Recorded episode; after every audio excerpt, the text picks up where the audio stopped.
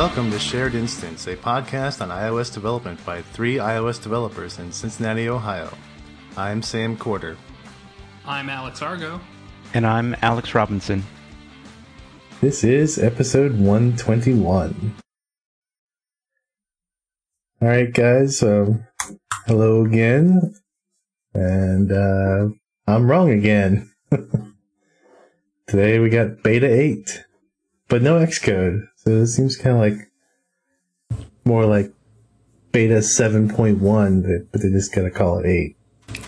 Yeah, I think we're definitely uh, getting into that final polish stage.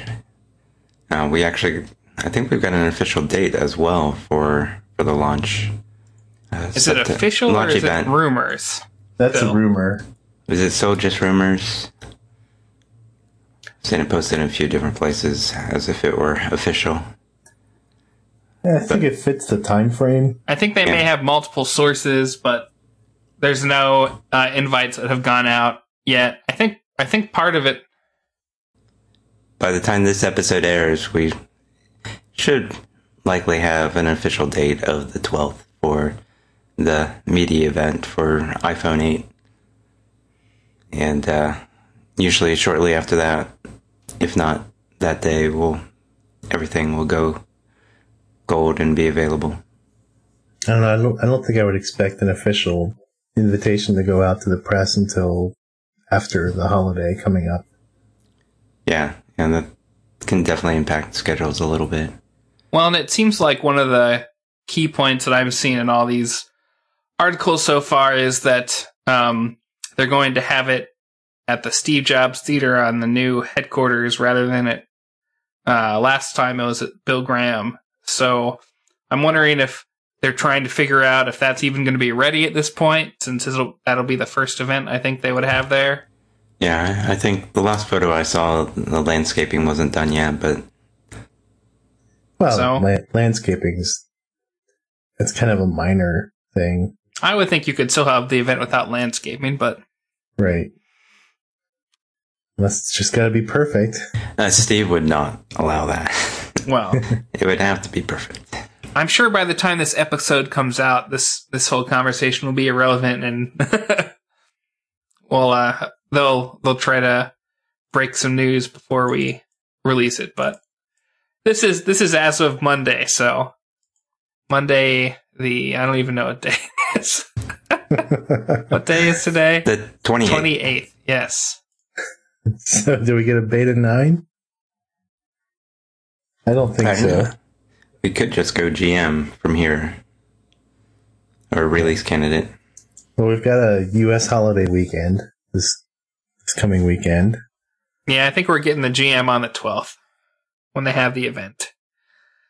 Be my guess. And that would give. Uh, they would need to give people a little bit of time to submit apps, so you know, the developers get the GM on the 12th. Is that what you're saying? And then about yeah. a week after that, um, becomes publicly available. Yeah, it sounds right. Yeah, I can see that. I think the iPhone's expected to ship on the 22nd uh, from the rumors I read, so that would line up. Although the only thing that I question is that iTunes Connect already has all this wording about, you know, when we start submitting or accepting submissions for iOS 11 stuff with that keyword, the limits will be enforced or whatever. So uh, it could be maybe they open submissions earlier. I don't know, but I feel like you need a GM before you can accept submissions. So we'll see. Yeah. Well, in terms of iOS 11 uh, features, if it's just metadata, then you know that that would be a different thing. Yeah, but you can't submit an app using a beta SDK. Right. So. Yeah, that would be not good. Yeah, yeah, they would they wouldn't allow that. I mean, they do, do allow that from a beta perspective, from a test flight, but not from a from a production release. And even with the betas, they're not always the fastest about them because I think it was Monday or Tuesday we were still uploading test flight betas, but we had to use um, Xcode Beta Five yeah, because they weren't accepting beta 6 uploads right away. So you guys, uh, I guess all these other hardware companies are trying to get their hardware announcements out before the iPhone uh, comes out or before the iPhone eclipses them. And so we had Samsung releasing their, their new Note 8. I guess that was? I don't know. Yep, it's the Note 8. Yeah, that's the fire starter. And then Fitbit of all companies, I guess they're they just released a smartwatch and they uh they recently had acquired Pebble. So I guess this is just a really the, the newest Pebble watch that they were going to sell, maybe a little bit revamped. Do you know Argo? Does it look anything like that? You were a big Pebble fan. Yeah, I liked my Pebble before I got the Apple Watch. Um, I. The It's hardware doesn't look super super pebbly, but the uh, fact that their SDK is web based kind of sounds like they may have used the used Pebble's IP of their SDK potentially and just thrown it onto the smartwatch they were already developing. Yeah, it's mostly web and S or uh, JavaScript and SVG, which that seems like a lot, uh, like something that you would like. You would need a nice processor inside that watch to make that perform well. But this thing has a four-day battery life. The Pebble was a um, Yeah, the Pebble is also a JavaScript based SDK. So I, I So- think the so what? wasn't it? It was a um, E-ink. e-ink. Yeah, yeah. yeah, This is this is a live display. yeah. It does not look like e-ink at all. But you know, you you can get a really long battery life from e-ink. So unless it's come along a long way, this doesn't doesn't look like. Well, I know Pebble, there's there is color e-ink displays now. Um, There are, but they these look like pretty crisp, bright colors, which it typically isn't something you'd get from e-ink. The, the color e-ink displays always had a little bit of a washed out look to them. And it's probably just a lack of backlight. yeah, it looks like it is an LCD touchscreen. Um, It looks, you know, reasonably nice from the the marketing photos. And, You know, we'll kind of see. I think uh, Fitbit's been struggling over the last year or two, so yeah, I Right. feel like all the other companies, um, you know, your Samsungs and all your other Android watch makers, even like some of the more niche like players who made smartwatches have all like kind of quietly sunset most of their watch products. So I don't know. Fit Fitbit, I guess they have a big following with the the fitness people who, you know, would just get the much less expensive fitness trackers rather than the full smartwatch thing, but I don't know. This this seems doomed to me. But they have so many products out there now too. It becomes kind of complicated to even figure out what to buy and which products which. Um, they also, I don't know, know how new this product is, but along with this, they have their their wireless headphones as well. I mean, they are very much a niche player around you know fitness. Well, they're not a niche player in fitness. I think No, I, think I think in terms of wearables and headphones, they're they're definitely focused on the the fitness users. Yeah, I don't know if there's anything special about those headphones or not, other than they might just be a Fitbit branded Bluetooth headphone that you, that they just contracted with some Chinese manufacturer overseas. Yeah, You can get any of those kinds of things on Amazon for 10, 12 bucks or something. They're not great quality, but they're there. And maybe this is just something like that where they just license this product to be made for them. And yeah, it's probably better than a $12 pair of Bluetooth headphones, but maybe not a whole lot more. Yeah. Well, Under Armour has their headphones, and uh, you know, with the Fitbit Ionic, they've got a an Adidas co-branded uh, version of the watch with with uh, instead of uh, circular uh, pattern on the band, they have a hexagonal pattern.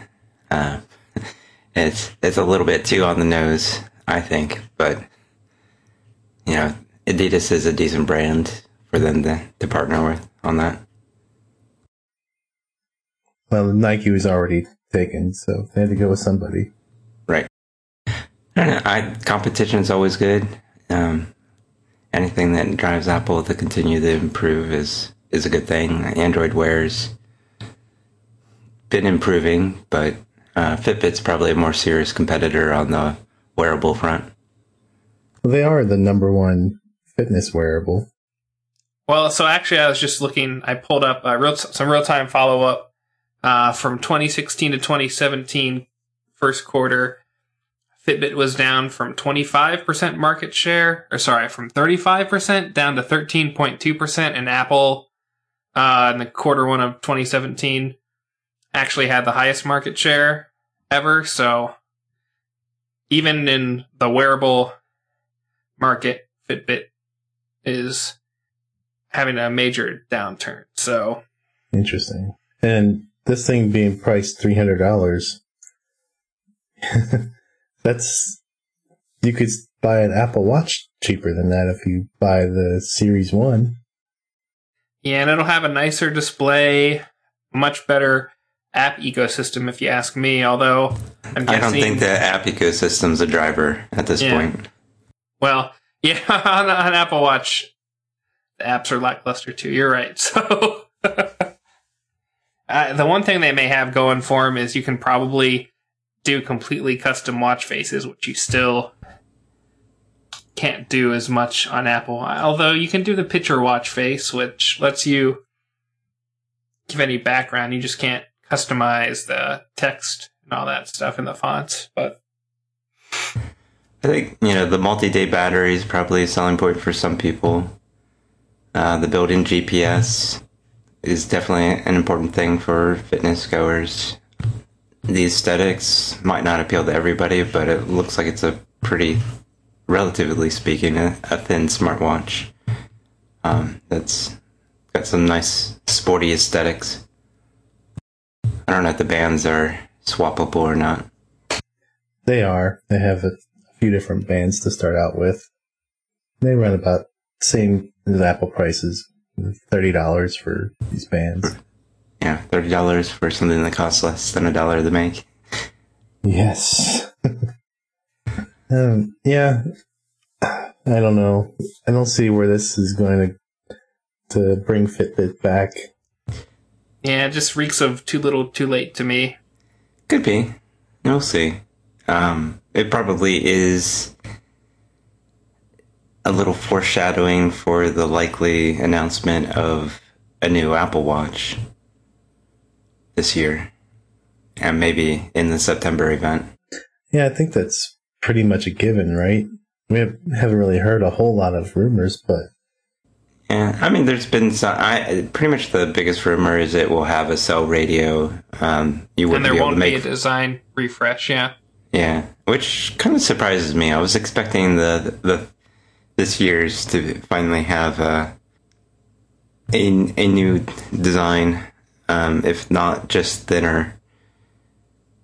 Uh, you know, something a little bit different than usual, but it doesn't sound like that's happening.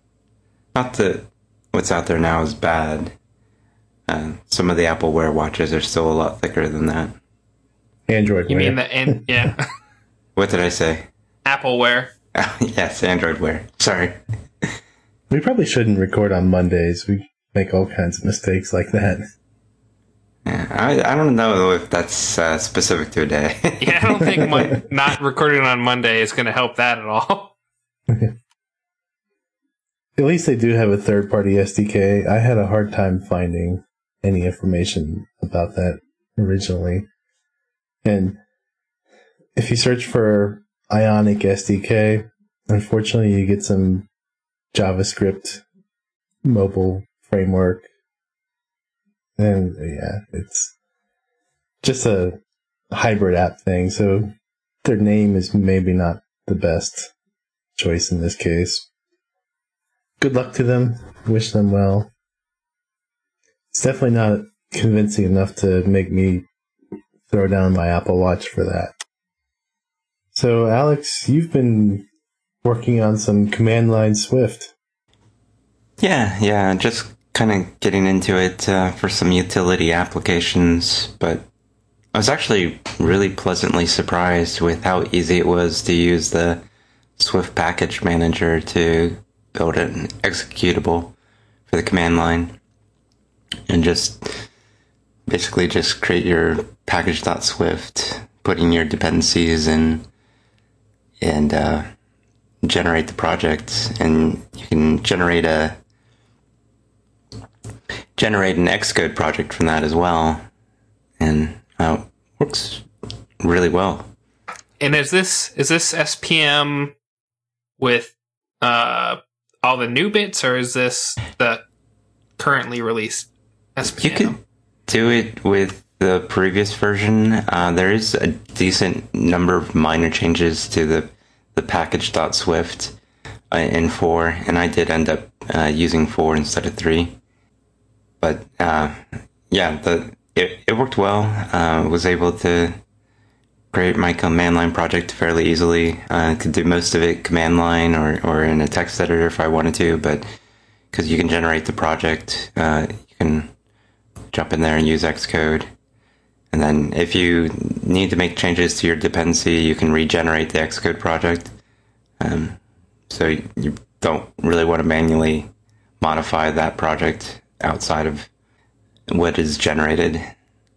So SPM but, just invokes like swiftc directly, the Swift compiler directly. There's no xcodebuild magic or anything underneath. Um, there may be some xcodebuild. Like if you're using Xcode, you can still run it through Xcode. So I imagine that's using xcodebuild. Uh, but you can, um, yeah, you could you can do pretty much everything through command line if you really wanted to, and then you can export the project, the executable, and uh, there's an option you can add in uh, to bundle the Swift runtime, so you're not dependent on any specific Swift version. And you can just copy it into your bin folder and use it uh, like any executable. And is it does it distribute the Swift runtime as a, a .so, right? Because other platforms I, don't do frameworks. I did not look into that uh, too closely, uh, so I'm not quite sure how it's bundled underneath. Uh, but it does create an executable. Uh, I did use Alamofire and PromiseKit, so I was able to pull in some Swift third-party libraries uh, that I was that I bundled inside of it as well.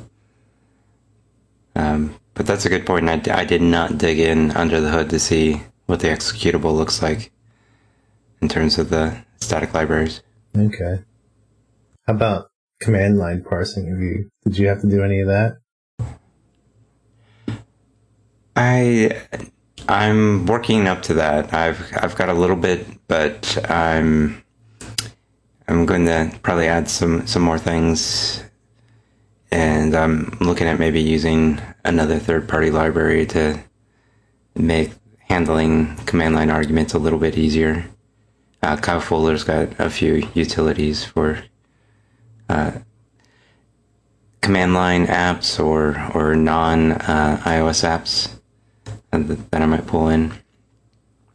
But yeah, for the most part, it works the same. Uh, I, I, did set up my code so the the actual uh, meat of the application is a separate module, independent of the command line, and then a pretty thin command line layer on top of that. Yeah, because really the command line is just another interface into your code, just like a yeah. GUI screen could be yeah, so I had a, a separate library for uh, the actual functionality and then really thin wrapper uh, for taking in the arguments and calling out to the library. That makes pretty good sense. Yeah.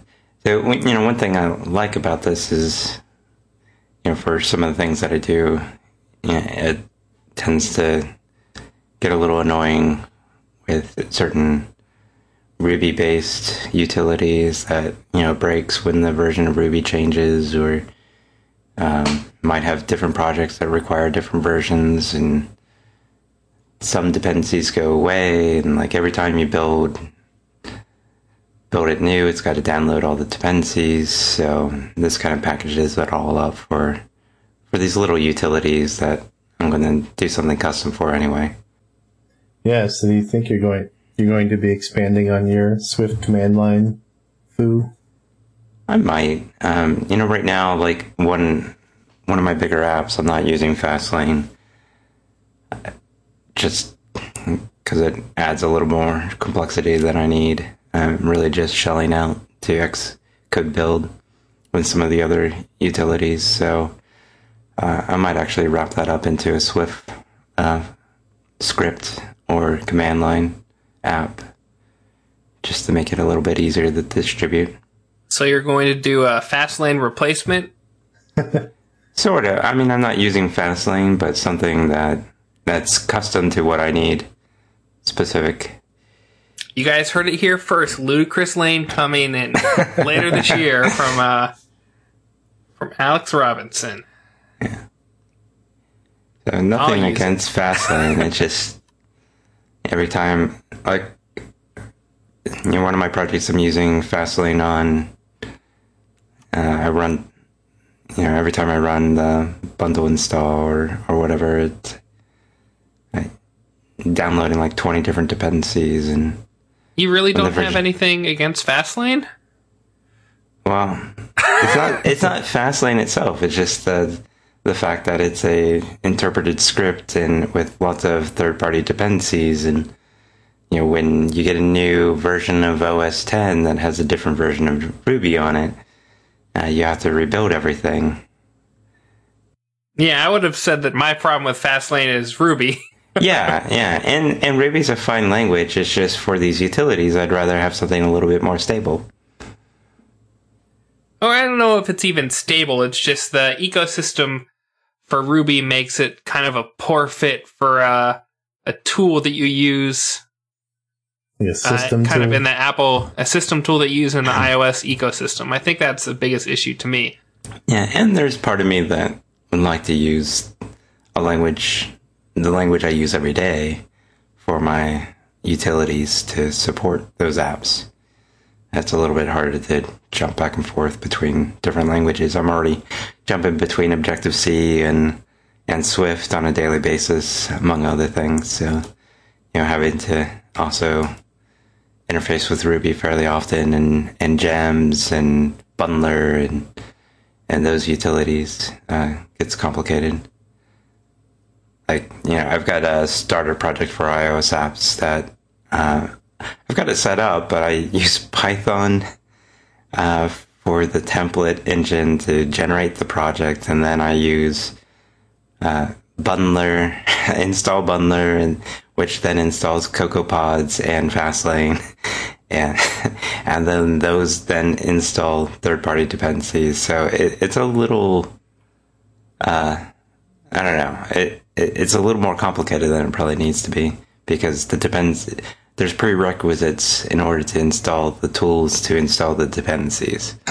If that makes sense. The dependencies, yeah, yeah. I'm not even going to try to summarize, but yes, it is a. It's just like a whole bunch of sticks and glue cobbled together, pretty much. Yeah, yeah. I still kind of jealous of Android and Gradle because it's a little bit more um, coherent ecosystem for their dependency and build tools. Yeah, that's definitely true. IDE has pretty good support for it. Yeah, you want to hear about a bundle of, of stick and glue. We we're working on a new app and we're using Unity. Um, and we added ad support to it uh, the other week. Uh, and that required CocoaPods. So, you know, there's our fun Ruby stuff coming in, and that completely breaks Unity's cloud build system. So I had to convert our build over to Fastlane. So now I have to shell out to Unity to build an iOS project and then use Fastlane to take that project, run Cocoa Pods, and and build it for iOS. So that was a a fun fun experience. Yeah, I don't think that sounds very fun. Yeah. Although the one thing that was kind of cool is I always I always struggle with what the right way is to to set the build number when you're uploading stuff to test flight. And I actually only with a couple lines of code got Fastlane to basically it logs into to iTunes Connect and pulls whatever the greatest number is for the current version that you have, and then it adds one to it and uses that for the build number. Yeah, that's Or for the version number or the build number? Build number. Okay. So is it it's is it looking at what's on test flight or Yes. what's okay? Yeah, it looks it, it log it uses spaceship to to pull the for whatever version number you're building the uh, current um, build number. Which the the reason this is a hassle, as you guys know, is when you commit stuff or when you build for for test flight, they always have to be incrementing. Uh, in Apple's version of test flight, which when people are building on so to preface this, I used to just have like uh, a command line script that would basically like count the number of commits uh, in the current branch, uh, well, in the branches that were checked out, and then use that as the build number. But when people have different numbers of branches checked out, that changed the number of commits locally, and sometimes you could have a scenario where um, you basically break uh, your builds because someone has a different branch checked out, which seems like a dependency that you should not have in your in your build system, but because of Apple's build number requirements. yeah, another a, another common strategy is to increment the build number and then commit that back to version control. But depending on how you've got things set up, that can get you into a weird cycle of you, you you create a change then in the version control system that kicks off yet another build. Yeah, that, and that's that kind of falls apart too. Like I like my other scenario when you have multiple branches going at the same time. So I usually just let the build server assign a build number to it and let it keep track. Yeah, you can if you're using like Buddy Build or yeah, pretty much any uh, system. They have their own. yeah, Build Buddy Build or numbering system. Or TeamCity, Um, any of them. TeamCity. that- yeah, they'll all do that. That works fine if you do everything on the build server. If you also have people uh, doing builds from their machines, which maybe that's not a best practice It's on not. a team. No, Not for test flight. Uh, but no. but you can get out of sync, obviously.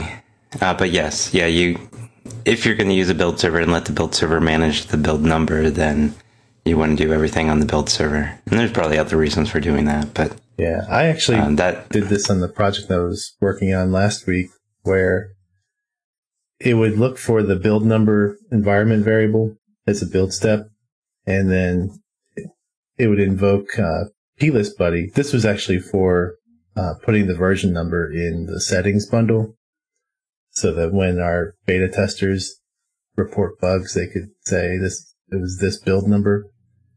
Yeah, But uh, I did it where it would look for the build number environment variable set by the CI server.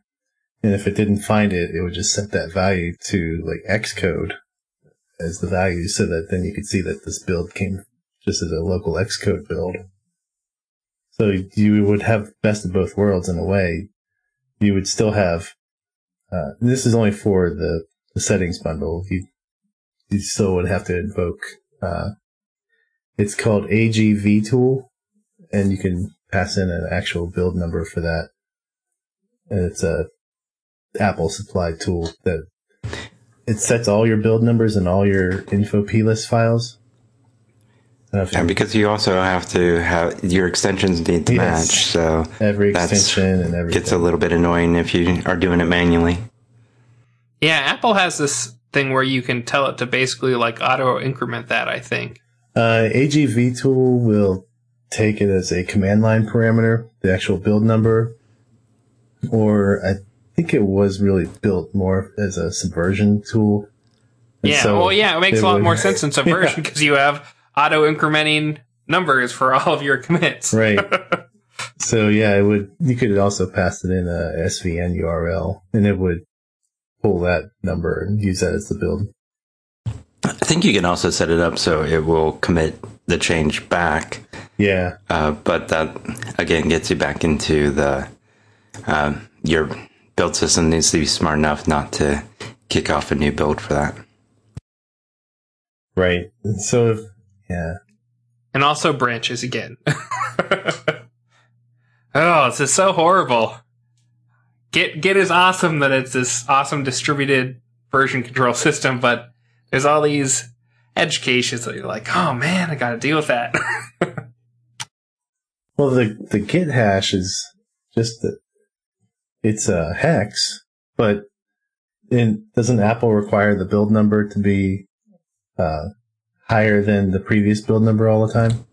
yeah, it's got to be numerical and higher than the previous build number. So Right. So your hashes aren't guaranteed to be higher than your previous ones, so you could get into a bad situation there. Yeah, another strategy I've seen people do is they basically do like a timestamp. So they'll do like 2017.month.year.day.hour.minute for their build number. Hmm. Because I, I think you can do as many dots as you want. It's It uses like s- some semantic versioning. So Mhm. that's that's another option. There's lots of Yeah. options out there, and they all like have their weird issues. Because if you do semantic versioning, like with a date type thing, then it's hard to actually get back to what commit was actually in that build. You have to like go look it up in your build system. A lot of these solutions you have to too. Right. Oh, I just wish they got rid of the build system or like would auto increment it on their own and keep their own count. It just seems goofy that they're pulling from a a P list that you have to manually edit. Yeah. Well, so your CI server will also, I think, would export the build ha- the uh, Git hash as a environment variable that you could then also include into a P list. Yeah.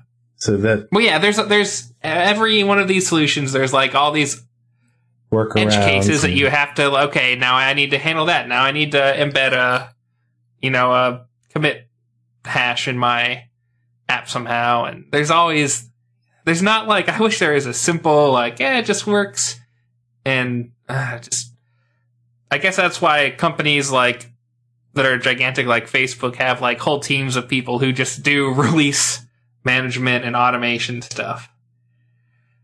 Yeah. Well, it's It's not a simple problem. I think at Facebook they commit so fast that Git doesn't even work for them. Aren't they using a mono repo? I know Google does. I'm not sure, Yeah. but I don't know if a mono repo precludes Git.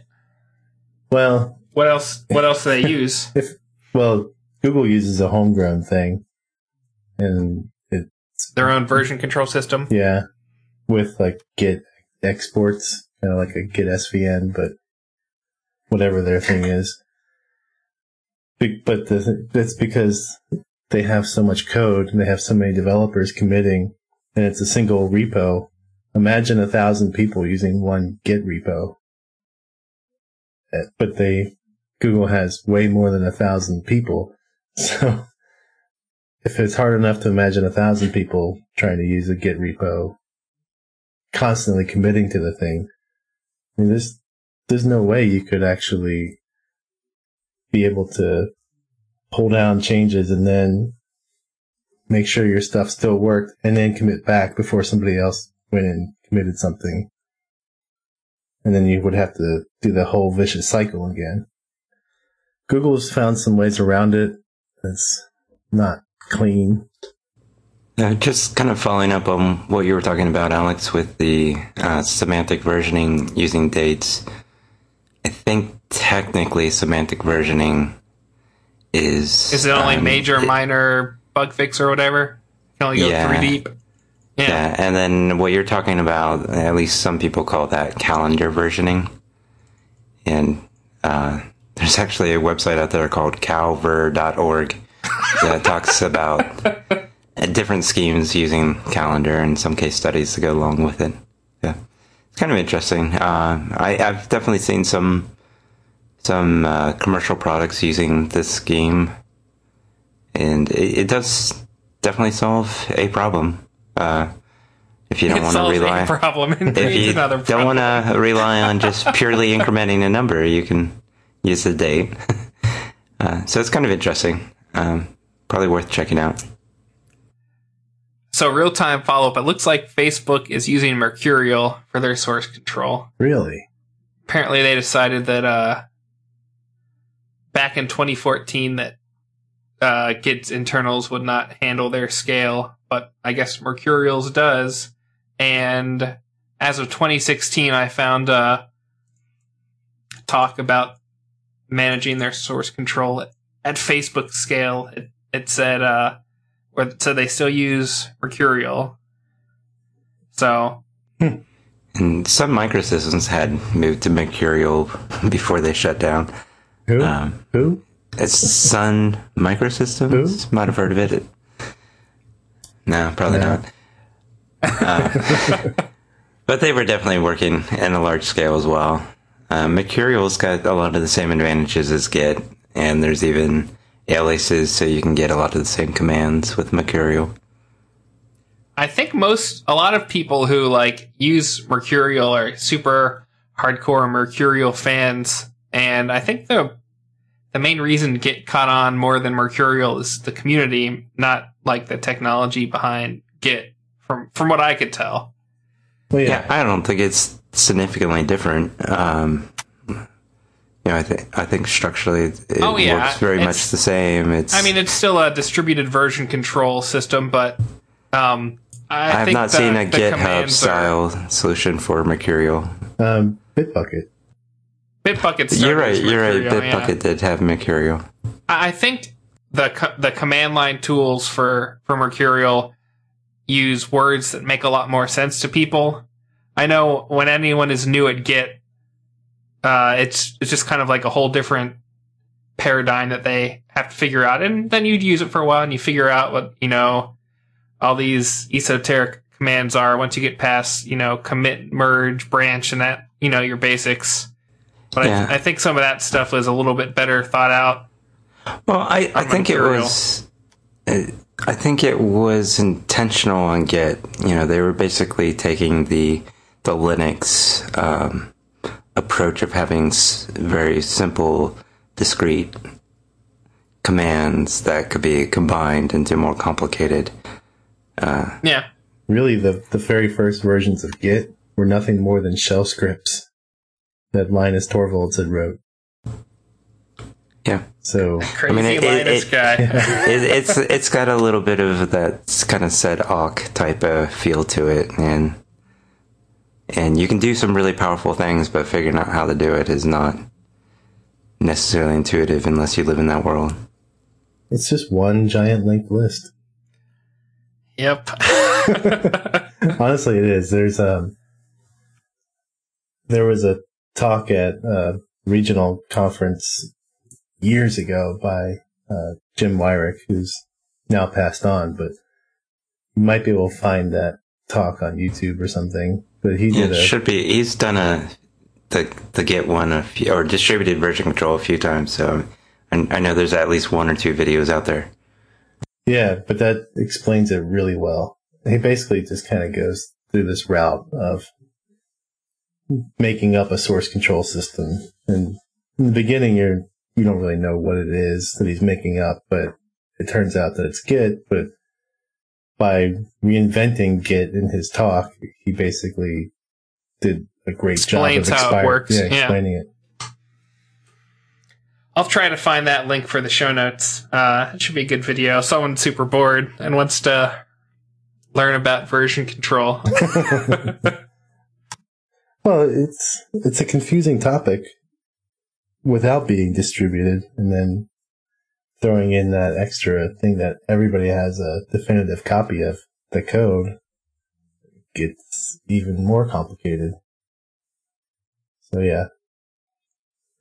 All right. Well, I guess that's all the time we have for today. Do you guys want to tell us where you, we can find you on the the internet. You can find me at AJ Robinson on Twitter. I'm at Alex Argo. And I'm at Sam Corder. The podcast is at Shared Inst on Twitter. And if you'd like to discuss anything we talked about today, come to our Slack and you can get an invite there at chat.sharedinstance.com. See you guys later.